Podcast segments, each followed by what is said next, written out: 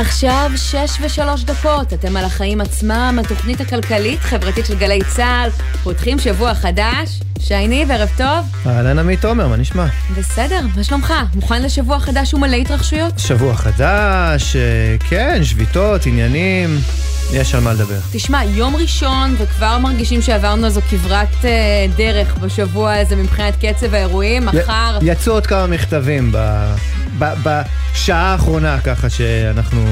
כן. יושבים כאן ומדברים. ומחר אה, שביתה אה, גדולה, או לא גדולה, נעסוק בזה בהמשך, אבל אין ספק ככה מאוד אה, סוערת סביב הרפורמה המשפטית, וגם עוד שעתיים, עוד לפני נאום של הנשיא הרצוג, ככה סביב הרפורמה המשפטית בהתבטאות ראשונה, הקולות סביב המהפכה המשפטית באמת גוברים משני הצדדים, ואנחנו נעסוק במכתב שמאגד בתוכו שבעה זוכי פרס נובל שמתנגדים לרפורמה, מביעים דאגה עמוקה. הם כותבים, פרופסור אברהם הרשקו, חתן פרס נובל לכימיה, תכף יהיה איתנו בנושא הזה. כן, במקביל, אה, אה, ככה, קורים עוד הרבה דברים בגזרה הזאת, צריך לומר. אה, דיווחים ממקומות שונים שהוצאת הכספים מישראל נמשכת בדרכים אלו ואחרות. נדבר גם על ההכנות לקראת השביתה הגדולה שמתוכננת מחר. בנוסף, נדבר על עוד שינויים בבתי הספר למשל, שינויים שמכניס שר החינוך החדש יואב קיש, הפעם בבחינות המיצ"ב. כן, ובאמת עם כל הסערה סביב הרפורמה וההתנגדויות והמחאות, עוד עניינים חשובים בחדשות, ואנחנו נעקוב גם אחרי אירוע שעסקנו בו בעבר ועדיין מעמיד הרבה עולים חדשים בסיטואציה בעייתית, אטימות מצד המערכת הבנקאית, וניסיונות חוזרים ונשנים לפתוח חשבון בנק מול משוכות אה, חוזרות, ככה באמת אה, בעיקר אה, משפיע על עולי המלחמה מאוקראינה. אטימות במערכת הבנקאית. מי, מי היה מאמין? מי היה מאמין, כן. כן. לקראת סיום נגיע גם לנתוני הצריכה בכרטיסי אשראי, שלפחות לפי הניתוח של חברת שווה, לא מפסיקים לעלות. למרות עליית המחירים. למרות עליית המחירים, אבל יש לנו עוד הרבה לעשות לפני זה, ובואי נשמע מה הכותרת שלך, עמית. אז אם מדברים על יוקר המחיה, הנה כותרת שבימים שגרתיים הייתה עושה הרבה יותר רעש. ענף הדיור ממשיך להתקרב. להתברר, ונדמה שהעלאות הריבית גורמות לישראלים לחשוב פעמיים על אה, לקיחת משכנתה. נתונים של בנק ישראל שמתפרסמים היום מגלים שהיקף המשכנתאות החדשות שנלקחו אה, על ידינו, הציבור, בחודש האחרון, עמד על קצת יותר מ-6 מיליארד שקלים. צניחה של 60, 30 אחוז, סליחה, מהתקופה המקבילה בשנה שעברה, וגם אם מסתכלים על החודש שעבר, דצמבר, רואים צמצום של כ-20 אחוזים. עכשיו, הסימנים החיוביים האלו הם לא דבר חדש, אבל מה שחדש זה שבפעם הראשונה, לאחרונה, ראינו אותם אה, אחרי מספר חודשים של מגמה שקטה, מתחילים לקבל ביטוי במחירים. במדד מחירי הדיור אה, לנובמבר-דצמבר הייתה עלייה הרבה יותר מתונה, של 3 עשיריות האחוז במחירי הדיור, והשבוע יתפרסם מדד נוסף ונדע האם כבר אפשר לקרוא לזה מגמה, ומה שמתדלק את העוד לא מגמה הזאתי, עליות הריבית, לכאורה לקראת סוף החגיגה במקביל. על פי התחזית השנתית של בנק ישראל, נסיים את 2023 עם ריבית של 4%, כלומר היא תעלה בממש מעט ביחס למצב עכשיו, אבל גם את התחזית הזאתי, הרפורמה המשפטית עשויה לטרוף. בלידר שוקי הון אה, מפרסמים היום תחזית, לפיה בגלל חוסר היציבות הפוליטית והחשש ליציאת הון, שבאמת נדבר עליו עוד בהמשך, הריבית עשויה לעלות בשבוע הבא בחצי אחוז על ידי בנק ישראל. זה כמובן יייקר את החזר המשכנתה למי שכבר קנה דירה, אבל בתקווה יכול להמשיך את הצטננות השוק ולהוביל לירידת מחירים. מה שנקרא, אם במקום הזה נהיה כזה שמרגיש שאולי לחלק מהאנשים שפחות כדאי לחיות בו, לפחות זה יהפוך להיות יותר זול, אולי אולי. שמעי, המשכנתה שלי התייקרה ב-400 שקל. וואו. בחודש. חודש. ותשמע, ביחס למשכנתה הממוצעת, מצבך עוד טוב, מדברים על כאילו מספרים של ארבע ספרות, יותר מאלף שקל בחודש לזוג צעיר, זה באמת כן, זינוק זה, מאוד זה משמעותי. זה כי אני קשיש שהגעתי לשוק בזמן. uh, טוב. מה הכותרת שלך? תשמעי, רק בשבוע שעבר ישבנו כאן, uh, סמי פרץ ואני וראיינו את uh, נגידת בנק ישראל שעבר פרופסור uh, קרנית פלוג, שהביעה דאגה כללית מהמהפכה החוקתית שהממשלה מקדמת. כששאלנו אותה אם היא צופה תרחיש דומה לזה של הונגריה, שבו ממנים למשל מקורב פוליטי לתפקיד נגיד, נגיד הבנק המרכזי, היא ענתה שזה נראה לה כמו תרחיש רחוק מאוד, ושהיא רוצה להאמין שעצמאות בנק ישראל לא תיפגע.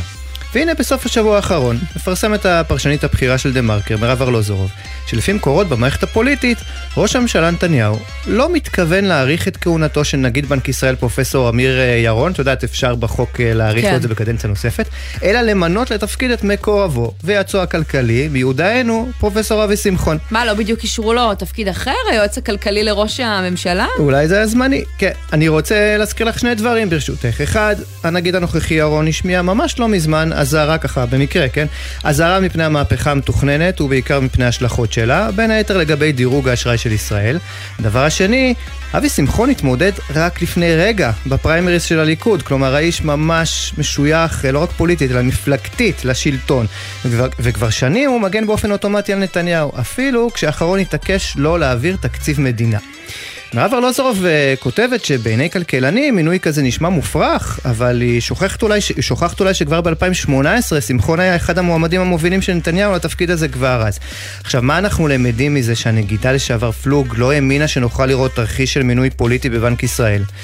שרובנו לא קולטים עדיין את עומק הבור שאנחנו ניצבים מולו. וזה כבר מזמן לא רק תהליכים, אנחנו לגמרי שם, והגיע הזמן להתעורר. אתה יודע מה, תן לי לתת לך עוד תרחיש, אפילו אחד יותר רחוק. זה באמת נשמע לי קלוש, אבל כמו שאתה אומר, בקצב שהאירועים uh, קורים פה, לפי החוק uh, של בנק ישראל, לא חייבים אפילו לחכות לסיום הכהונה. במקרה של מחלוקת אינהרנטית בין הנגיד לבין הממשלה, אפשר אפילו לסיים את תפקידו, להדיח אותו. אף אחד לא מדבר על זה כרגע, כן, צריך לא להגיד, לא אנחנו שומעים כן רעיונות של פוליטיקאים, שהנגיד ייזהר וכולי וכולי. גם הדרך אל סיום הכהונה, או לפחות המועד שנקבע, נראה לי שעוד תהיה רבת מהמורות. כמו שאמרו פעם, מה שווה הנגיד אם אי אפשר לשלוט בו. כן. נתחיל? יאללה.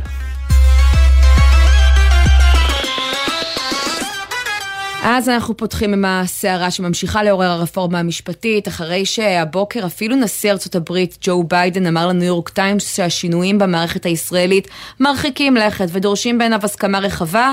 בעוד כשעתיים נשמע את הנשיא שלנו, יצחק הרצוג, בנאום ראשון בנושא שצפוי לקרוא לאחדות בעם ולהידברות, אבל בינתיים נדמה ששני המחנות רק מתרחבים. היום עוד מכתב נגד הרפורמה המשפטית של זוכי פרס הנובל, וגם עתירה לבג"ץ לעצור את הרפורמה בצו בית משפט, כל עוד זה עדיין בכוחו של בית המשפט העליון, ואנחנו רוצים לדבר עם אחד המתנגדים החדשים, הפרופסור אברהם הרשקו, זוכה פרס נובל לכימיה, היום מהפקולטה לרפואה של הטכניון. אתה איתנו על הקו עכשיו, שלום. ערב טוב. אז אתם כותבים אה, היום, פרופסור הרשקו, שאתם אה, מביעים דאגה עמוקה מהשינויים המוצעים במערכת המשפט, שזה יפגע באקדמיה גם, במחקר, וממענים את הפנייה גם לנשיא הרצוג. כעבור כמה שעות הוא מודיע שהוא יגיב, יתבטא לראשונה קונקרטית לרפורמה. האם קיבלתם גם אתם איזושהי תגובה ישירות ממנו, ומה אתה מצפה לשמוע בנאום הזה? אה, לא קיבלתי ישירות, אבל אני שמח שהוא נענה. יש... זה, אחד, זה חלק מהלחץ הציבורי, של, של, אני חושב של, של אנשים טובים באומה אה, שפונים לאנשים שיכולים לעשות משהו. אה, אני מקווה שיהיו לזה, לזה תוצאות, כי המצב הנוכחי הוא בלתי אפשרי. אה, מה שקורה כרגע זה לדעתי טירוף. צריך, צריך לפתור את הבעיה. פרופסור הרשקו, אתה, לא רק שאתה ניצול אה, שואה, צריך לומר, אתה גם יליד הונגריה, ואנחנו ככה מזכירים את אה, הונגריה שוב ושוב בשבועות האחרונים, על רקע התהליכים שהמדינה הזו עברה בעשור או בעשור וחצי האחרונים. אתה מזהה באמת קווי דמיון בין, ה, בין מה שקורה פה למה שקרה שם? כן, בהחלט. כפי שאתה אומר, אני יליד הונגריה. אבל עזבתי את הונגריה בגיל 12. אני לא במיוחד אוהב את הונגריה, אה, אבל אה, נולדתי שם ואני מכיר את הארץ הזאת. אז באמת מה שקרה שם עם, ה, עם הממשלה של ויקטור אורבן, הדבר הראשון שעשו, אה, עשו שינוי בבתי המשפט. ברגע שהשתלטו על בית המשפט, כך שבית המשפט נהיה אומרי, אומרי הן של, של הממשלה, אז כל היתר היה היה להם קל. וכל היתר זה אומר גם המוסדות להשכלה גבוהה? גם המוסדות להשכלה גבוהה. למשל, הייתה שם אוניברסיטה אה, אירופית, אה, אה, כללית, אמריקאית, אירופית, בינלאומית בבודפשט, אוניברסיטה מצוינת, אבל היא הייתה יותר מדי ליברלית, אז הם הציקו לה, הציקו לה, עד שהיא עזבה את הונגריה, עברה לאוסטריה, אני חושב. הם התערבו באקדמיה ההונגרית למדעים, שהיא אקדמיה, שהיא של האנשים הכי מובילים בהונגריה, הם אמרו להם מה לעשות, הם קבעו להם מדיניות, התערבו במוסדות להשכלה גבוהה. וזה אתה אומר בעצם באיזשהו שלב שני, אחרי שהייתה התערבות במערכת המשפט, ואני תוהה נכון. אם אתה קושר בין הדברים, כי אני רואה שאתם מזהירים במשפט, אה, במכתב שלכם, סליחה, מהרבה מאוד אה, דברים, אה, ערעור מעמדן של נשים בעולם האקדמי, מהכתבות תוכניות לימוד נטולות בסיס מדעי, מתן רישוי למקצועות חיוניים בצורה לא מקצועית וכולי, ואני תוהה האם אתה רואה קשר, מה שנקרא, הדוק בין הדברים, או שיכול להיות שזה איזה שהן נסיבות שקשורות בעולם, ואולי אנחנו קצת מקדימים את המאוחר פה. לא, אני, חושב, אני כן רואה קשר, כי כפי שאמרתי, גם, זה מה שקרה גם בהונגריה. הצעד הראשון היה אה, אה, נגד אה, עצמאות של בתי המשפט.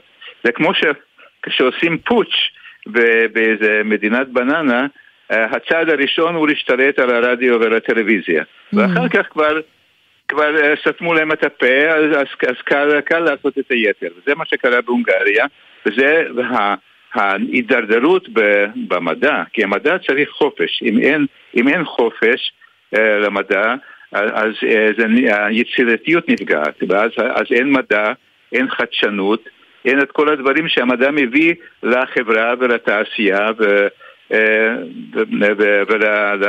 ולהשכלה. לכן אני חושב שיש קשר בהחלט הדוק בין ה, ה, מה, מה שקוראים רפורמה, לא רפורמה, זה אה, השתלטות על בתי המשפט, כך שימנו שם אנשים מטעם השלטון, אה, ובין הפגיעה שאחר כך תהיה בהשכלה גבוהה ובמחקר. ומה אתה אומר על הטענות שיש אה, עודף משפטיזציה, עודף בירוקרטיה, שאולי אה, צריך לטפל בהם? הרי גם זה אחת מתחלואות אה, החברה הישראלית, ודבר שאני חושבת שהרבה פעמים מרגישים גם באקדמיה, שיש תהליכים ארוכים, כל מיני אישורים. אולי יש גם חלק טוב לרפורמה הזאת בעיניך? הרי העניין זה לא הקצב, לא, הדרך, או שמיסודה היא... כן. תראה, הנכון הוא שהדברים נסחבים בבתי המשפט. אה, אבל האם הרפורמה הזאת, אם ישתלטו על בתי המשפט ותחליף בית משפט עצמאי, אה, יחליפו אותה בבית משפט של אנשי השלטון, האם זה אה, יקטין את הסחבת? אני לא בטוח. צריך להקטין את הסחבת על ידי, על ידי מינוי יותר שופטים, ויש דברים אחרים שאני לא בקיא בהם. אבל זה לא, זה לא, זאת לא הבעיה. הסחבת היא רעה, צריך לטפל בה, צריך לפתור אותה, כן. אבל זאת לא הבעיה, הבעיה היא עצמאות של בתי המשפט. מה גם שהרפורמה לא כאן... מציעה ממש לגעת בכלל בעניינים האלה של הסחבת. אני חייב לשאול אותך, אחד המורים, אה, המורים שלך אה, אה, מהעבר, אמרת גם שנדמה לי שהוא זה שגם דחף אותך, או שהשפיע עליך להתמקד במחקר בביוכימיה, זה פרופסור ישעיהו ליבוביץ', שהיה לו רק מדען גדול, אלא גם אחד המבקרים הככה יותר חריפים של השלטון בעבר, אולי היה נביא גם, שככה אה, סימן את אותם אה, תהליכים ראשוני, ראשונים שהוא הגדיר אה, אה, כפשיזם בחברה הישראלית. אתה לעומת זאת אה, אה, ככה לא התבטאת עד היום, או אתה יודע מה, עד 2018, נדמה לי שאז אמרת שזה לא מוסרי יותר לשתוק. בכל כן, זאת, נכון. למה לא עשית את זה מוקדם יותר? והאם אתה חושב שלייבוביץ' צדק? אה, אה, פרופסור לייבוביץ' היה מטה מורה שלי לכימיה. כימיה אורגנית. כן. בכימיה אורגנית הוא הכניס הרבה מאוד ביוכימיה, באמת את האהבה שלי לביוכימיה, שאחר כך אה, גרם לי לשנות מרפואה לביוכימיה, זה התחיל אצלי. זה נכון, נכון. עכשיו, אני לא מסכים עם כל דעותיו, אבל הוא היה מולד עגול לכימיה וגם איש מיוחד.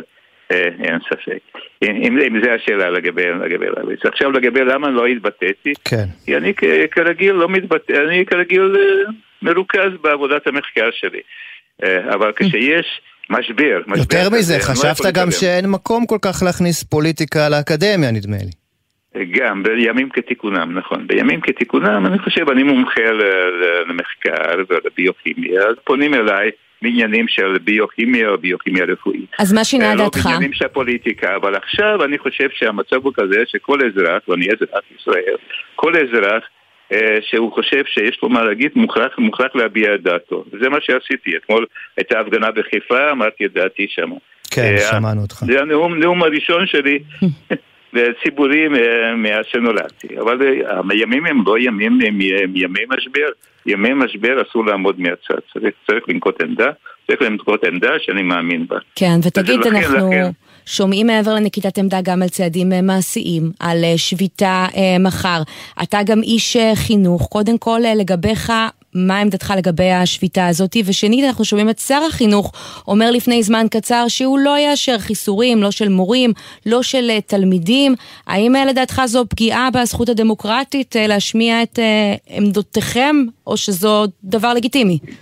מי שלוקח שביתה לא בשביל ללכת לפיקניק, אלא בשביל ללכת אה, להפגין, אני חושב שזה לגיטימי ואני בעד זה. אתה מצפה מראשי האוניברסיטאות אולי להצטרף לשביתה הזו? כי אתם חותמים את המכתב שלכם בקריאה אה, לראשי האוניברסיטאות להשמיע קול. צריך לומר, הם כן התבטאו לפני כשלושה שבועות במכתב. גם בחלק מהאוניברסיטאות אמרו שירשו לדחות מבחנים אה, מחר לסטודנטים. היית מצפה מהם לעשות יותר? אה, שיסכימו לדחות מבחנים? אני חושב שכן. עוד פעם, זה לא ימים כתיקונם. אפשר לעשות את זה עם מאמץ לא גדול. אה, אני בעד.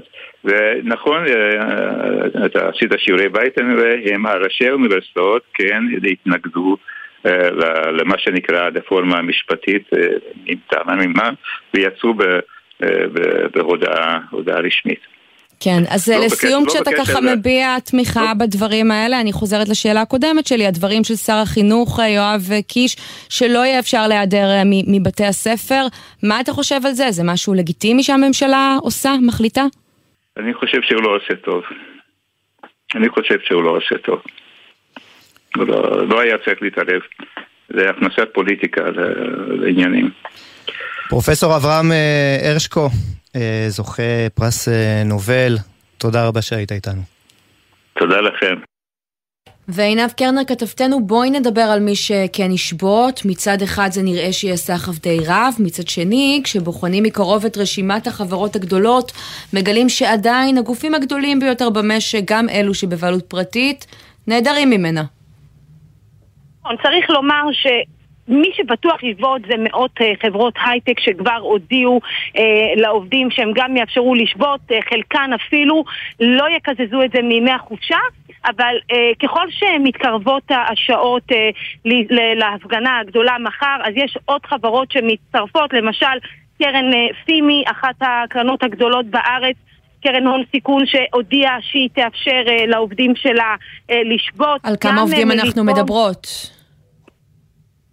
עובדים בחברה שלה. כן, לא, אני אומרת, מה, מה הסדר גודל של החברה? קרן פימי זה ישי דוידי או שאני מתבלבל? כן, קרן, קרן פימי זה שייך אה, לישי אה, דוידי. כן, אז יש כמה חברות על... אה, תעשייה, והנה, כן, תפרטי לנו, כן. זה, זה, לא, זה לא רק קרן פימי, אמנם זה מי שמאחד את כל החברות, אבל יש להם המון חברות uh, מתחתיה, עשרות אלפי עובדים, יותר מ-20 חברות uh, שתחת uh, קרן פימי, וואו. והם יאפשרו לעובדים לשבות, אותו דבר גם בקבוצת מליסרון. אני שומעת שגם בענף הקמעונאות חלק מה... אה, חברות תאפשרנה, אבל זה יצטרך להיות על חשבון אה, יום חופשה אה, של אותם העובדים. גם כל מיני עסקים קטנים ועצמאיים, גם הם מתכוונים לשבות מחר, וגם מסעדות, שגם נודע לנו שחלק מהמסעדות גם תשבותנה ותעלנה מחר להפגנה. כלומר, המסעדות יהיו סגורות? לא כל המסעדות, אבל יש מסעדות. חלק מהמסעדות שאין, שמי שלא, או ש... תראי, אנחנו עדיין לא יודעים האם הם יסגרו את המסעדה לגמרי וישאירו שם עובדים כדי שהמסעדה תמשיך לתת שירות והם יעלו אה, לכנסת. אבל כשאת יודעת, כשאת מזכירה... לגמרי... כן, אבל כשאת מזכירה למשל את קבוצת אה, מליסרון, אז את יודעת, בואי נזכיר, היא מחזיקה בקניוני אה, עופר, שורה אה, נכון. ארוכה של אה, קניונים, מה זה אומר? אנחנו נראה קניונים סגורים מחר? לפחות הקנונים לא, של לא קבוצת עופר? זה, לא זה לא מה שעולה מ, מההודעה שלהם. מה שכן אני מבינה, שיאפשרו לעובדים שעובד שלא ירצה להגיע, הוא יוכל. אני מזכירה לכם גם שהחנויות בקניוני עופר, מרביתן עובדות על בסיס משמרות. אז כן. סביר להניח שמי שעובד בוקר יוכל, או, או, או ערב לצורך העניין, או צהריים, הוא כן יוכל ללכת והפוך, מי שיעבוד בבוקר יוכל להצטרף אחר כך, כי ממה שאני מבינה, ההפגנות תתחלנה מ-12 בצהריים ותימשכנה לאורך כל היום מול משכן הכנסת. כן, רק, רק חשוב להבהיר, מי שהולך לעבודה ובזמנו הפנוי הולך להפגנה, זה לגיטימי, זה לא צריך אישור של מעסיק לדבר הזה, כלומר המעסיקים נכנסים לתמונה בלפתור את העובדים מלהגיע למקום העבודה, נכון? זה כשאנחנו מדברים על הסקטור הפרטי, אם אני לא טועה, אני לא סגורה על זה מאה אחוז, אני חושבת שבמגזר הציבורי אסור להם, לא, לא במגזר הציבורי, סליחה, עובדי מדינה, גם אם הם לוקחים יום חופש אסור להם אה, לשבות. Mm-hmm. אה, זה עבירה על התקנון, אבל אה, אני כמעט משוכנעת שזה, אבל נכון, לגבי זה משתנה לפי הדרג שלהם, כן. עכשיו, עכשיו יש פה עוד עניין, יש פה את העניין של ההסתדרות שבעצם אה, אמרה שהיא כמו ששמענו את הודעתו של בר דוד, שהוא לא כל כך תומך בשביתה הזאת, חרף כל המאמצים כן לנסות לגייס אותו, אבל ממה שאני שומעת, וכאן דווקא מנסים להצניע את זה, הארגונים שתחת ההסתדרות אה, כמובן לא מספרות על זה בפומבי, אבל ממה שאני שומעת שייתכן בחלק, לא יודעת אם תהיה השבתה אה, אה, כמו שאנחנו רגילים לראות שביתות אה, שמשביתים את כל הפעילות, אבל יכול להיות שחלק מהעובדים בהחלט ייקחו חלק כן, אה, כן ראינו עיניו, של... כן, כן, כן ראינו, צריך לומר, למשל את איגוד העובדים הסוציאליים בראשות אה, ענבל אה, חרמוני שהתייצבה, הגיעה גם נכון. אה, אה, להפגנות. זה לא מאוד פשוט נכון. אה, לאיגודים שתחת ההסתדרות, אנחנו יודעים שזה ארגון ככה שלא אוהב שממרים את פיו אה, אולי של נכון. יושב ראש ההסתדרות. גם ראינו בהודעה שלו ככה בסוף, אני שמתי לב שהוא עטף את זה בכל. מיני מילים, אבל הוא דאג ככה להבהיר שרק לו לא יש את הסמכות אה, אה, להשבית את המשק. זה כמובן לא מדויק, אבל זה אולי קצת מעיד... זה בהודעה שלו אגב. כן. ההודעה, סליחה. לא, אני פשוט תוהה, עינב, אם זה לא מעיד קצת על, אה, את יודעת, קצת על אה, איזשהו חשש של ארגוני עובדים בכלל ושל ההסתדרות בפרט, שיוזמות כאלה שמוציאות לפועל אה, שביתה, קצת סודקות, את יודעת, את, ה, את, את סדרי העולם, במרכאות או לא במרכאות. אז אני יכולה להגיד לכם שככה בדיקה שעשיתי עם כל מיני ארגונים שתחת ההסתדרות, אה, הרבה מהם אמרו לי את יודעת, יש את ה... שלחו לי את המכתב של ההודעה אה, של אה, בר דוד, ובזה הם חתמו את הדברים. חלק גם הוסיפו, תשמעי, יש פה הנחיה, אז אפשר להבין בין השורות, אה, לא אמרו את זה במפורש, אבל, אבל כן אפשר להבין בין השורות, שיחששו לעשות מהלכים, אבל כן צריך להזכיר מהצד השני שיש הרבה ארגונים שהם לא תחת בר דוד, לא מאוגדים בהסתדרות, גם מגזרים ציבוריים וגם חברות גדולות במשק, שיכול להיות שאותם אנחנו כן נראה מחר. תראו, בסופו של יום, מחר זה יהיה מבחן השעה לדעת באמת כמה נעמד כל היום הזה, גם מבחינת כלכלית למשק. אגב, אני אגיד פה עוד משפט ברשותכם.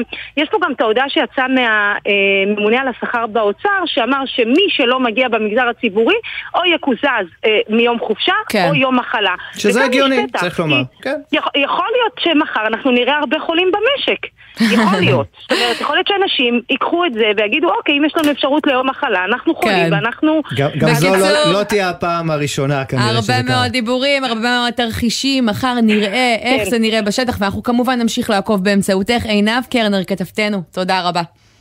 תודה רבה לכם, ערב טוב. ועל רקע הדברים האלו, גם זרם הוצאת הכספים מישראל נמשך, ונדמה שמה שהתחיל כהצהרות של כמה חברות נקודתיות, מתחת לפני השטח מתחיל להתעבות.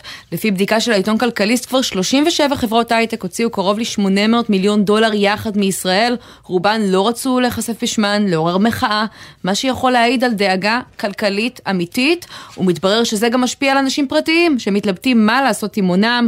נמרוד ירון, רואה חשבון, משפטן ובכיר לשעבר ברשות המיסים, גם אתה מספר לנו על זינוק בהיקף הפניות לפתיחת חשבונות זרים, נכון? ערב טוב. אהלן חברים, נכון מאוד. זה כבר מזמן לא טפטוף.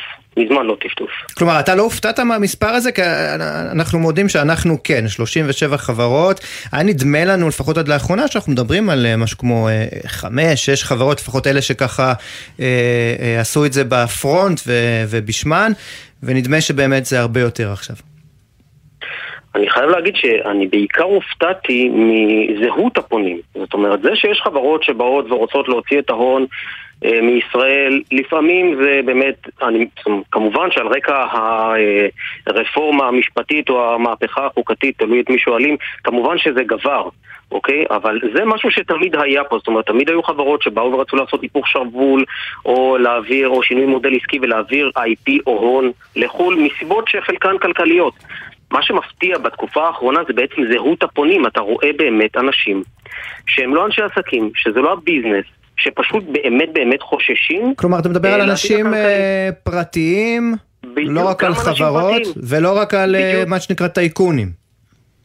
נכון, נכון. מה הפרופיל שלהם? איך אתה ככה יכול לאפיין אותם?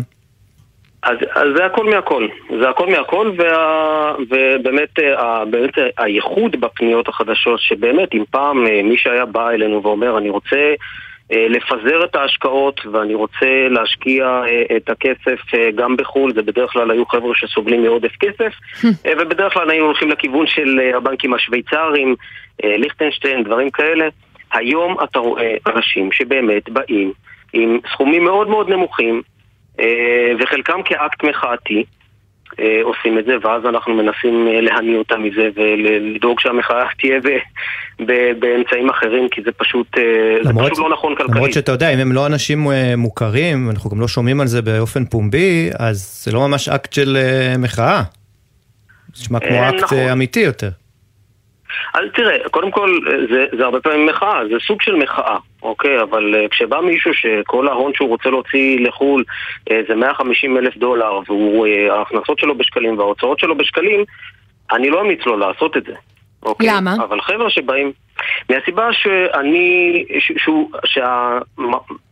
כלכלית נכון שהוא יהיה חשוף לשקל. Mm. כי מחר בבוקר הוא ישקיע באיזשהו מטבע, אה, אה, ובדרך כלל אם לא מדובר על השקעות גדולות, אז היכולת לפזר את ההשקעה היא יותר נמוכה. כלומר, אתה אומר, אם אני בן אדם פרטי עכשיו, ואני חוששת, אני לדוגמה כמובן, ממה שאני שומעת, מהבנקים שמדברים כן. על עלייה במשיכות כספים, מחברות שאומרות אנחנו נוציא את הכסף uh, לישראל, ולי אין הון גדול, אבל הוא כל מה שיש לי, ואני אומרת, אני לא רוצה שבסוף uh, יקרוס פה בנק, או השווי של uh, דברים מאוד uh, ירד uh, וכולי, ואני רוצה אולי להוציא את הכסף למקום יותר בטוח. אתה אומר, רוב הסיכויים שאני דווקא אפסיד ממהלך כזה? לא, אני לא אומר את זה, אני אומר שצריך לקחת את הדברים האלה, אה, אה, זאת אומרת, לחשוב על זה באמת בכובד ראש, וזה פשוט לא מתאים לכל אחד. כי יש פה עלויות במהלך הזה, יש פה סיכונים במהלך הזה שאנשים שבדרך כלל הם לא אנשי עסקים לא רואים את הסיכונים האלה ולא רגילים אליהם, הם לא רגילים לגדר שערי מטבע, הם לא רגילים לפזר בצורה כזאת, אבל אני כן יכול להגיד אה, ש... שה, שהשיקול הוא באמת לא רק כלכלי, זאת אומרת, אה, אה, היום היה פה אה, זוג שבא עם החלטה, יש לנו מיליון דולר אה, פנוי, אנחנו החלטנו לא משנה מה, להוציא את הכסף הזה מישראל, לא כאקט מחאתי, אלא כי אנחנו באמת חוששים לעצמאות של הבנקים, אנחנו חוששים שמחר בבוקר אולי יגידו לנו שאנחנו לא יכולים לעשות את זה. כן. אוקיי? מה אמרת להם?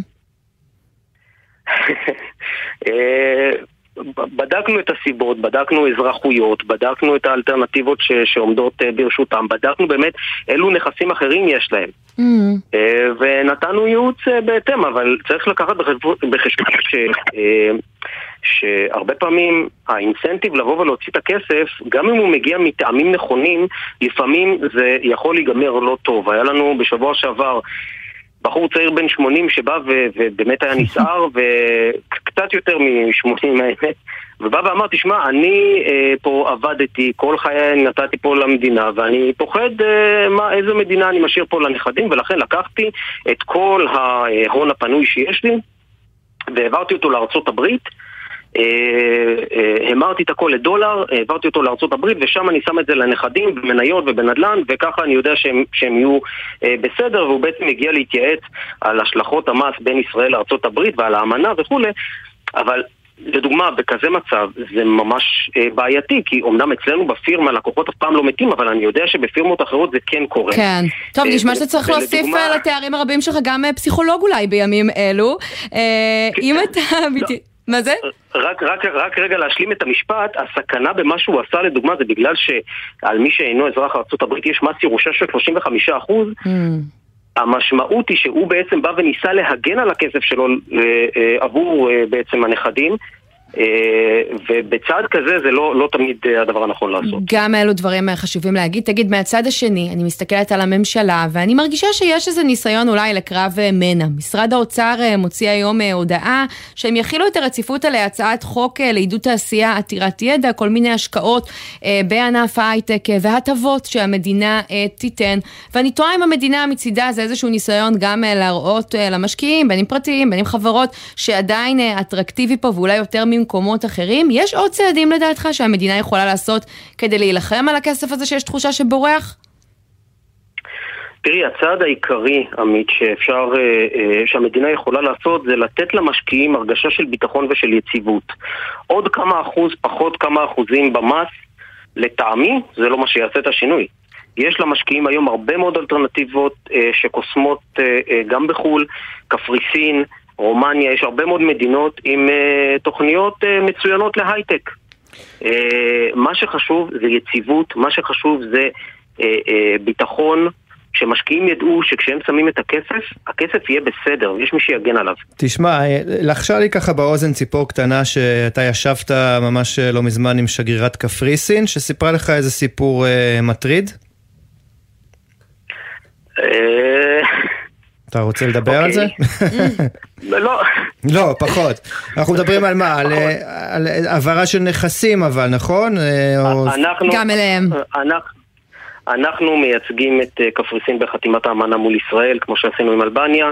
אה, אני כן יכול להגיד שיש העברה מסיבית של פעילות עסקית מישראל, של נדל"ן.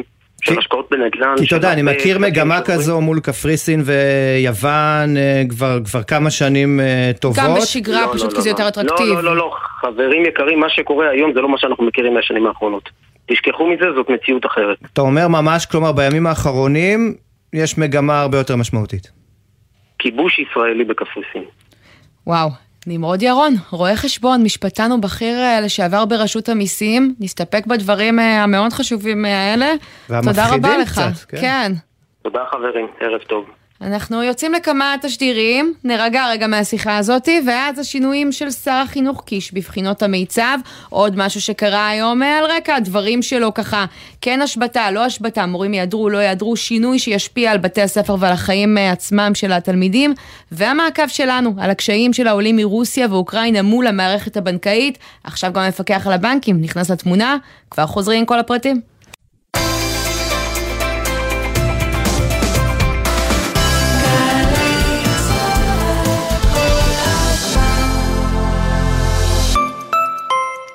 מרתון ווינר ירושלים מגיע למקומות הכי יפים, עם היסטוריה בת אלפי שנים. היכונו לחוויה שתסחף אתכם לשיאים חדשים. מרתון ווינר ירושלים ב-17 במרס. רוצו להירשם, באתר מרתון ווינר ירושלים. משרד התחבורה מציג נתיב פלוס 2. במקום שלושה נוסעים, הנסיעה מותרת לשניים ומעלה. בכביש 1, ממחלף דניאל ועד מנהרות הראל. שימו לב, הנתיב פועל בימים א' עד ה' בין 6 וחצי ל-9 וחצי בבוקר, ובשישי בין 12 ל-5 אחר הצהריים. ביתר שעות היממה, הנסיעה חופשית לכולם. עוד מידע באתר. מגיש משרד התחבורה. קבלו משוואה, כמה זה יחס אישי, כפול מרצים מעולים, לחלק לכיתות קטנות, התשובה, 90% השמה בשנה שעברה. עזריאלי, חממה למהנדסי העתיד ולמהנדסות העתיד. לפרטים כוכבית 9087. האקדמית להנדסה, ירושלים.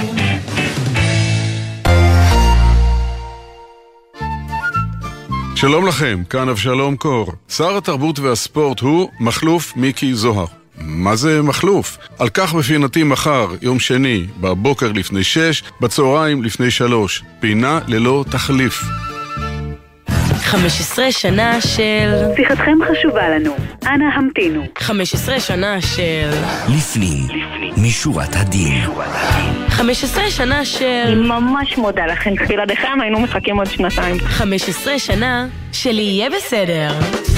ברביעי, יהיה בסדר, מסכמת 15 שנות שידור.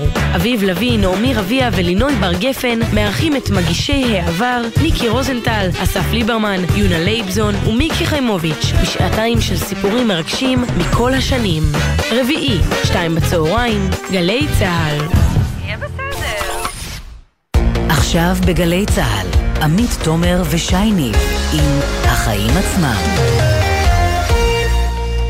טוב, מבחני המיצב, את מכירה? מוכר לך אה, משהו כזה? כמובן, או בשמם השני, המבחן הזה שמכנסים אותך בכיתה סביבו ואומרים, תקשיבו, יבדקו את הבית ספר, זה רק כדי שנשתפר, זה שנערך... לא אתכם, זה את הבית ספר. אבל תלמדו ממש טוב, כן, כי זה חשוב לנו. בדיוק, וזה קורה בכיתות אה, ד' וה' וגם בחטיבת הביניים, בכיתה ח', וזה נועד בעצם לייצר, אה, את יודעת, איזושהי השוואה ולראות מה המצב באופן כללי. היום בתור בן אדם מבוגר, אתה מבין שזה נועד לבחור, לבחון את הבית ספר, את המורים, אבל בתור תלמיד, נכון, אני, אני לא זוכר בכלל לך... שבתקופתי היה אה, מיצב, אבל כן יודעים, אה, אצל הבנות שלי בבתי הספר, אני יודע שזה יצר הרבה מאוד לחץ בבתי הספר.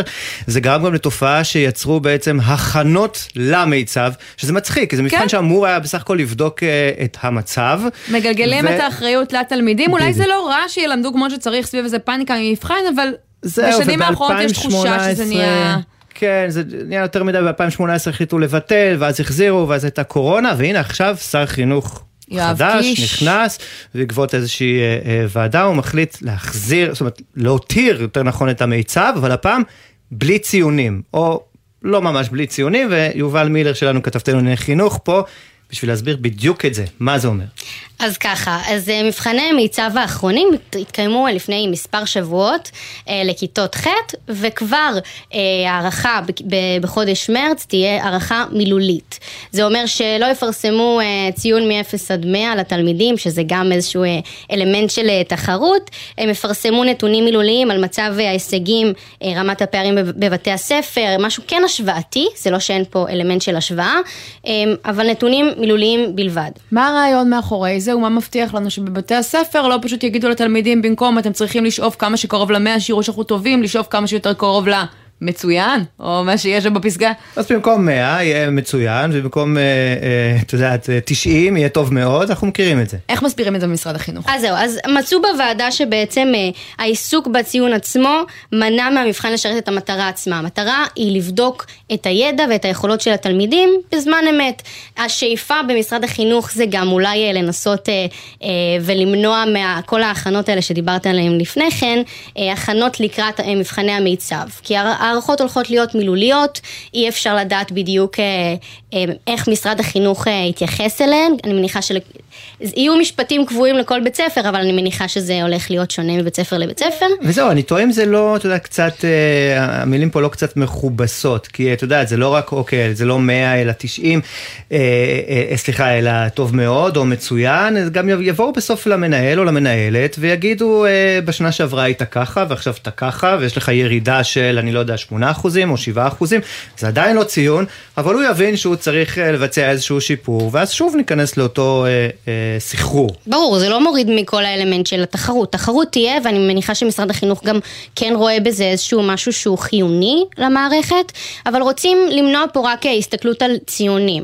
כי גם זה מכניס את התלמידים לסחרור, את המורים לסחרור, אה, ורוצים כמה שיותר להוריד מה... אה, מכל האפקט הזה ש, שיוצר גם בין בתי ספר, בין אזורים, בתי ספר חזקים, אה, מורים חזקים, חלשים, זה משהו שמנסים כמה שיותר למנוע, כמובן זה לא ימנע לחלוטין, אבל זה עוד אה, שלב בדרך לדבר הזה. כן, אז שר החינוך קיש מכנס היום מסיבת עיתונאים, והוא גם מנסה להרגיע את הגזרה ששמה אבי מעוז, כן, אנחנו יודעים שהוא קיבל לנהל איזושהי רשות, נכון. ועברו אל הרשות הזו כל, כל התוכניות החיצוניות. יחידה, כן, היחידה ליחידות חיצוניות. ומה הוא אומר? הכל, כל הסמכות אצלי? אז זהו, אז הוא מנסה פה להרגיע אה, קיש, בעצם לא כל הסמכויות אצלו למעשה, אה, אבל יש המון המון ביקורת והמון סערה אה, סביב אבי מעוז, יש חששות מאוד גדולים גם מצד הורים, מורים, אפילו אפשר להגיד תלמידים, שהייתה מחאה לא מזמן שעסקה בנושא. נזכיר, אבי מעוז, חבר כנסת, יושב מפלגת נועם, מפלגה שנויה במחלוקת לשון המעטה, הומופובית. הומופובי, נכון, ולא רק... חוששים בעצם להחדרה של אה, תכנים הומופוביים, אה, תכנים שהם אולי, דיברו לפני, בשבוע שעבר, על איזושהי הצעת חוק שאבי מעוז מנסה להעביר, בעצם להגבלה על לימודים של חינוך מיני מגיל מסוים, זה גרר הרבה סערה, ופה קיש בא ואומר, כל הסמכות אצלי, אין לו סמכות בכלל. בוא נשמע רגע את, ה, את מה שהוא אמר היום בדיונים. מערכת הגפן נשארה במשרד החינוך, תחת האחריות של שר החינוך וכל הנהלת משרד החינוך, נקודה. לא יעזור אלף פעמים הסיפורים על אבי מעוז, אין לו שום סמכות במשרד החינוך. אני אומר את זה בצורה הכי ברורה, מי שיכתיב את המדיניות זה משרד החינוך בלבד. טוב, ההסכמים הקואליציוניים אומרים אחרת, אנחנו נצטרך להמשיך לעקוב, בינתיים שומעים על השינויים הראשונים שקיש עצמו מתכוון לעשות במערכת, או הכמעט ראשונים. יובל מילר, כתבתנו לענייני חינוך, תודה רבה על הדברים האלה. תודה, תודה רבה. ועכשיו אנחנו למעקב החיים עצמם, אחרי הקשיים שמערימים הבנקים על העולים מרוסיה ואוקראינה להכניס את אה, כספם לישראל. כמעט שנה עברה מאז הלחימה, עשרות אלפי עולים כבר הגיעו לישראל, אבל בעוד שהשילוב שלהם נמשך, הסוגיה הזאת עדיין רחוקה מלהיפתר, ועכשיו גם המפקח על הבנקים מתערב בה ותוקף את התנהלות הבנקים הגדולים. בן עצר, העורך שלנו כאן באולפן, תזכיר לנו קודם כל את התופעה הזאת. כן, אז אה, שלום עמית, אה, שלום שי. אז באמת דיברנו כאן בעבר, כמו שאמרת, עמית, על הבעיה הזאת שנתקלים בה עולים מרוסיה, מאוקראינה. הם הגיעו לארץ בצל המלחמה במזרח אירופה ככה בחטף, ובקצרה, בין אם בגלל העיצומים, הסנקציות על רוסיה, ובין אם בגלל הלחימה באוקראינה, יש חסמים משמעותיים אה, שהם נתקלים בהם בדרך להעברת הכספים שלהם משם לארץ. דיברנו על זה כבר לפני כמה חודשים טובים, אלא שלצערנו המלחמה אה, נמשכת, וכך גם הבעיות של העולים. עשרות אלפים כבר הגיעו ארצה, ועדיין, כן, עדיין, תכף שנה למלחמה, שנה לגלי העלייה הראשונים, שחלקם ככה התחילו לטפטף אפילו לפני ההתחלה של מה שברוסיה מכנים מבצע צבאי מיוחד, מה שברור לנו שיהיה מלחמה באוקראינה. עדיין יש קשיים להעביר כספים, איזושהי אטימות, כמו ששי, אתה אמרת בתחילת התוכנית, מול המערכת הבנקאית הלא בדיוק ידועה בגמישות וב... הקבלה אה, שלה. אז אה, הם נאלצים בעצם אה, להתנגד במחסום הזה של הבירוקרטיה הישראלית, ובהקשר הזה בואו נשמע את לובוב. היא עלתה מאוקראינה, היא מתארת קצת מהחוויה האישית שלה. I made my aliyah in April, and several times uh, we tried to transfer my money from Ukraine. And I had long conversation with uh, managers in bank who explained me it's not possible to receive money from Ukraine because it's a war. I have an additional issue, and I have opened account in Russia, and I would like to transfer such money to Israel. Where do I live? And I also um, received information it's impossible. כן, אז באמת אה, מספרת שהיא כבר אה, עלתה אה, באפריל, אבל נאלצה לעבור ככה מבנק לבנק, ועדיין לא מצליחה לובוב להחזיר את הכסף. אף בנק לא הסכים לקבל אותה? אז באמת בסיפור של לובוב היא עברה בין כמה סניפים של אותו בנק, כרגע mm. לא נגיד את שמו, והיא עוברת, היא שומעת כל מיני דרישות ש... שעולות בפניה, ועוד איזה נקודה שצריך להתייחס אליה, זה מכתב שבאמת, כמו שאמרת, עמית, יוצא מטעם יאיר אבידן, המפקח על הבנקים, בשבוע שעבר. הדבר הוא מאוד ברור, יחסית למפקח זו גם שפה אה, יחסית חריפה. הוא כותב, אה, לקוחות רבים המבקשים להעביר כספים ממדינות הנמצאות תחת משטרי סנקציות למערכת הבנקאית, נתקלים לעיתים בסירוב לא מנומק, ככה המפקח על הבנקים כותב, מצד התאגידים הבנקאיים לביצוע העברות כספים. היעדר ההנמקה יוצר אצל הלקוחות תחושה קשה של חוסר אונים. ככה המפקח על הבנקים, ובאמת... ואני חייבת להגיד, זה גם די מפתיע, כי הבנקים בעצם לא רוצים להרחיב את uh, מעגל הלקוחות שלהם, זה נשמע כמעט כמו פרדוקס. מצד אחד כן, מצד שני צריך לזכור שהכספים האלה הם כביכול אה, מסומנים, כלומר זה כסף שאת לא רוצה לגעת בו, mm. זה החשש למ, לפחות. למרות שאנחנו לא מדברים על uh, כספים של uh, אוליגרכים ועל הון מאוד uh, גדול, שאתה ככה uh, מוטרד אם הכסף הזה הוא במרכאות uh, מלוכלך ונגוע ב, בעולמות של uh, פוטין וכל מה שכרוך בזה, אלא ברוב המקרים uh, כספים... אנשים פרטיים, מעמד הביניים. די סבירים נאמר. בהחלט, משפחות. אנשים שחסכו מיום ליום. משפחות שעשו את העלייה שלהן ארצה, הרבה פעמים גם אה, בחטף, בזריזות, ונתקלות באמת אה, באותם חששות של הבנקים. עוד איזה חסם שמדבר עליו יאיר אבידן, המפקח על הבנקים, זה גם מחסום השפה. הנה, הנה דברים שאומר לנו פיודור, בואו נשמע את הדברים. Моя супруга и я столкнулись со сложностями в переводе заработной заработной платы из страны исхода в двух банках. В одном мне сказали, что это просто невозможно, то есть я могу попробовать перевести. אז אני ככה אתרגם בזריזות. במסגרת מחסום השפה הוא מדבר איתנו רוסית. כן, אז... למרות בין שאני מאשדוד, והבנתי, הבנתי כמה מילים. זהו, אז האמת שאני לא, אז נעזרנו ככה באנשים שעזרו לנו. הוא אומר, אשתי ואני נתקלנו בקשיים בהעברת שכר מארץ המוצא שלנו. בבנק אחד אמרו שזה פשוט בלתי אפשרי, כלומר, אני יכול לנסות להביא מסמכים מהמעסיק שלי, לאחר מכן הבנק יחשוב, וסביר להניח שיסרב, לכן אפילו לא כדאי לנסות, זה מה שהם, כלומר הבנקים אמרו, ככה הוא מספר. הוא אומר, אנחנו לא מבינים מה אפשר לעשות במצב הזה, אנחנו לא יכולים להרשות לעצמנו פשוט להקפיא את הכסף בחשבונות לתקופה הבלתי מוגבלת שההעברה אה, תדרוש. אז רק נגיד המפקח מתייחס אה, גם לנושא הזה, מבקש להנגיש את השירות בשפות אה, רוסית, בשפות, בשפה האוקראינית, וגם, וזה ככה באמת לסיום, הוא מוצא לנכון להעיר לבנקים על כך שיש חוסר אחידות בדרישות מהעולים, ממש בין סניפים שונים של אותם הבנקים, אז אה, עמית ושי, אפשר לומר שאנחנו תכף שנה למלחמה לצערנו, והקשיים גם לצערנו עדיין נערמים. כן, זה נשמע שהבלגן חוגג, ובוא נצרף אלינו בין לשיחה הזאת את יאיר סמוליאנוב מלובי המיליון, שלום. שלום, ערב טוב. שוחחנו גם בעבר על הבעיה הזאת שאתם מלווים מקרוב. היא נמשכת ממש באותה עצימות, או שאתה מרגיש איזשהו בכל זאת שיפור?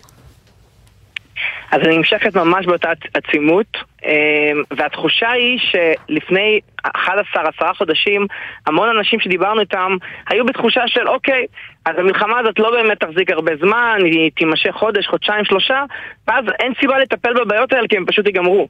ואנחנו הולכים לציין עוד אה, פחות משבועיים תאריך מאוד מאוד אה, לא נעים ולא משמח של שנה למלחמה. והתחושה היא שאין הבנה שהמלחמה ממשיכה, ועם. זה שהמלחמה ממשיכה, העולים ממשיכים להגיע, ועם זה שהעולים ממשיכים להגיע, הבעיות של הבנקים לא ייפתרו מעצמם.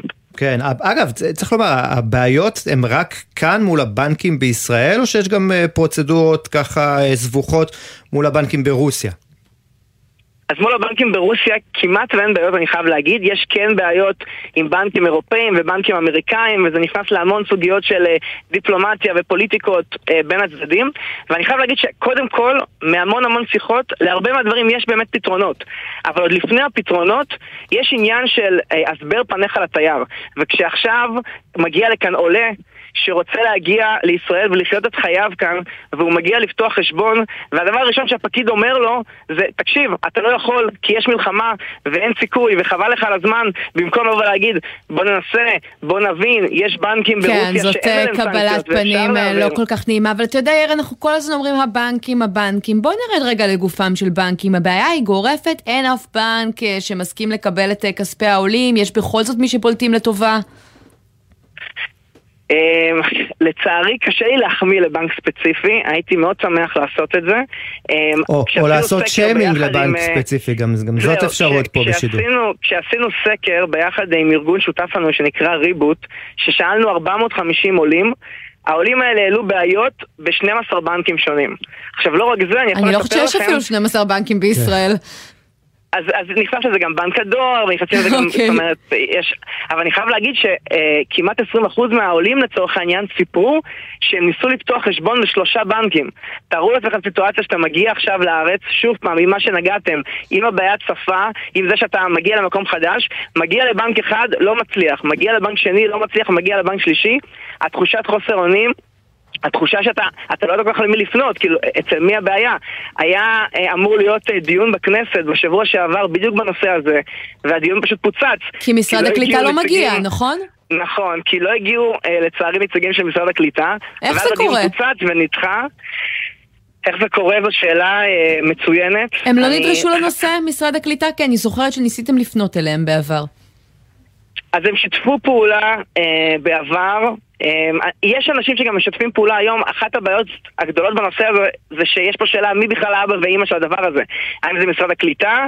האם זה משרד הכלכלה? משרד האוצר? האם זה בכלל ברמה של משרד ראש הממשלה? יש פה החלטות, זאת אומרת, ברומה של מדינה, על יחסים בין מדינות, ובכללי יש פה, יש פה בנקים שאומרים, אנחנו רוצים שהמדינה תיתן איזושהי ערבות לזה, שאם עכשיו אנחנו מקבלים כסף, והכסף הזה חשוד בדברים כאלה ואחרים, כן. אנחנו רוצים לוודא שהמדינה... אז הנה, המפקח מתערב. מתקרב, אנחנו שומעים, וככה לסיום, אתה חושב שהפנייה הזאת אולי עכשיו תהיה מה שישנה משהו, שאם זה רק מילים והבנק המרכזי לא מבטח את הבנקים באיזושהי צורה, זה לא יעזור?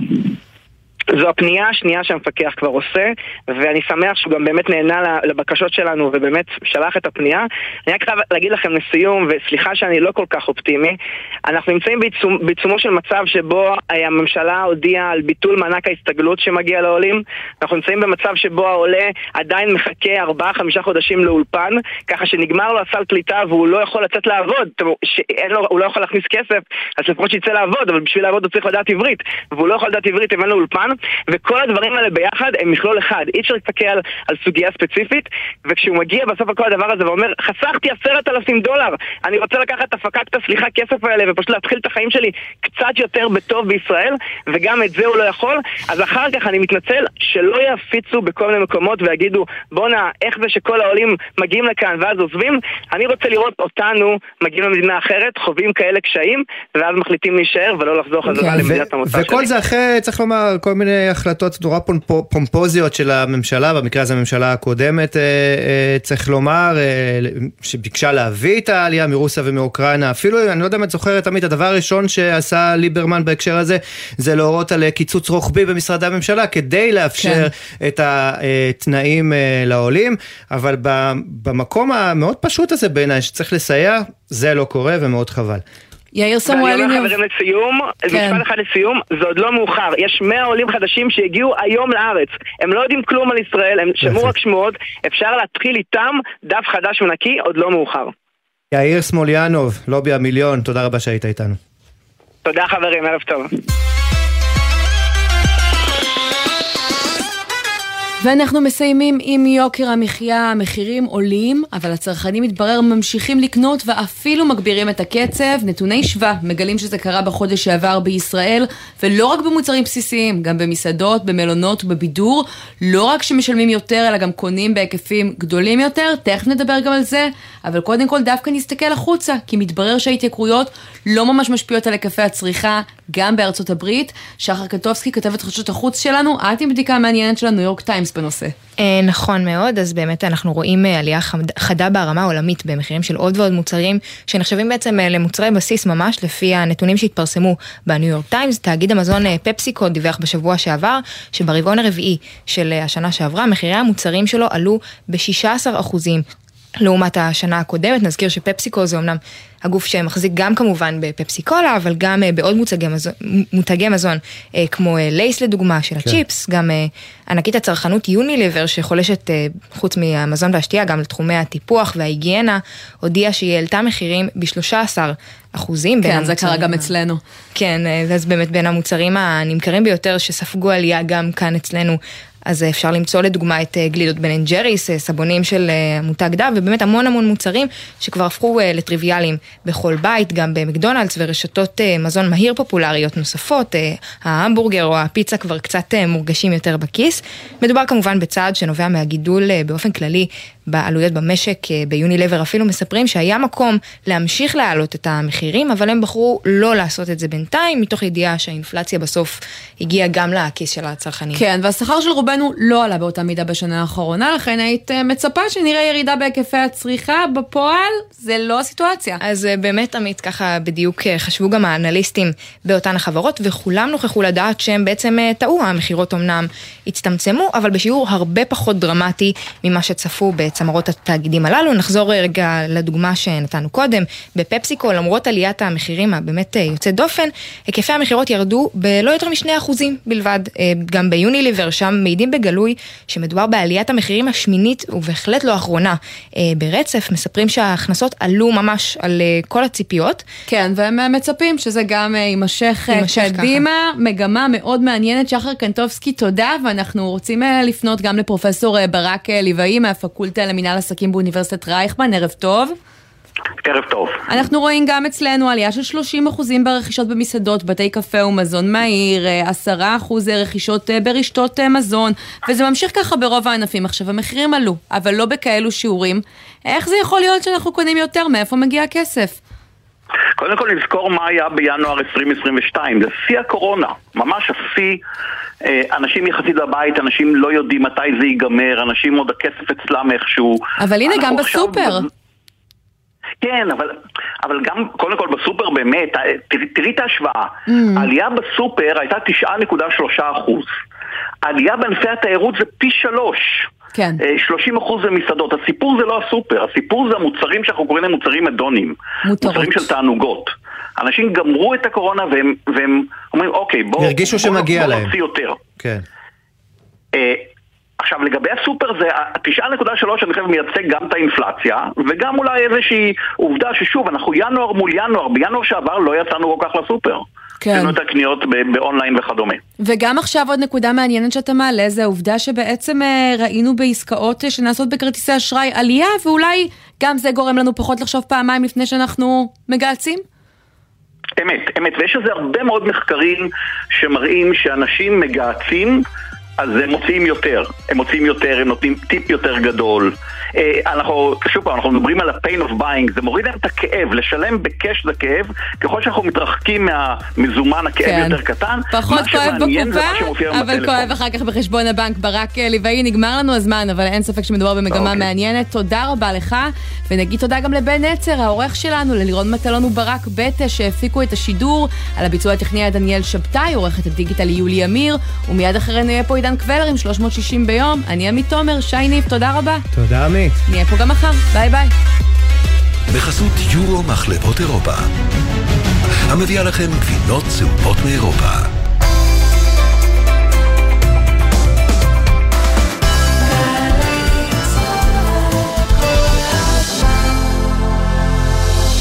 לארגן את הקטנה בבוקר לפני שיוצאים למעון יום זה תיק.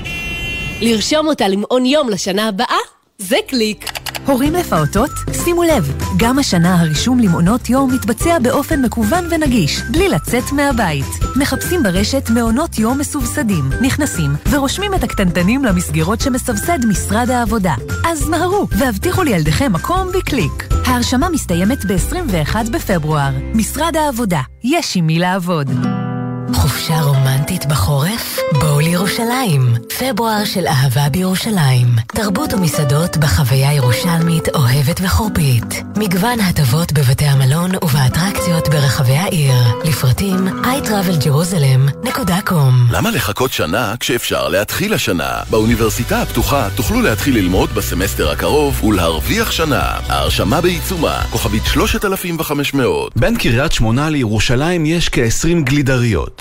והן 20 הזדמנויות להרגיע את הילדים המשתוללים מאחור מבלי להסתכן שמישהו יפגע בכם חלילה. אז בנסיעה הבאה אל תעצרו בשולי הכביש ואל תסכנו את החיים שלכם וחיי ילדיכם.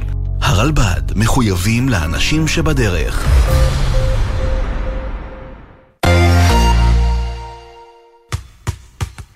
גמר גביע המדינה בכדורסל בגלי צה"ל. מי תניף את הגביע הנכסף? עידן קבלר, אמיר בר שלום, אבנר יאור ויונתן גריל בשידור חי מהיכל הפיס, הארנה בירושלים. חמישי, משמונה וחצי בערב ועד ההנפה. גלי צה"ל. מיד אחרי החדשות, עידן קבלר.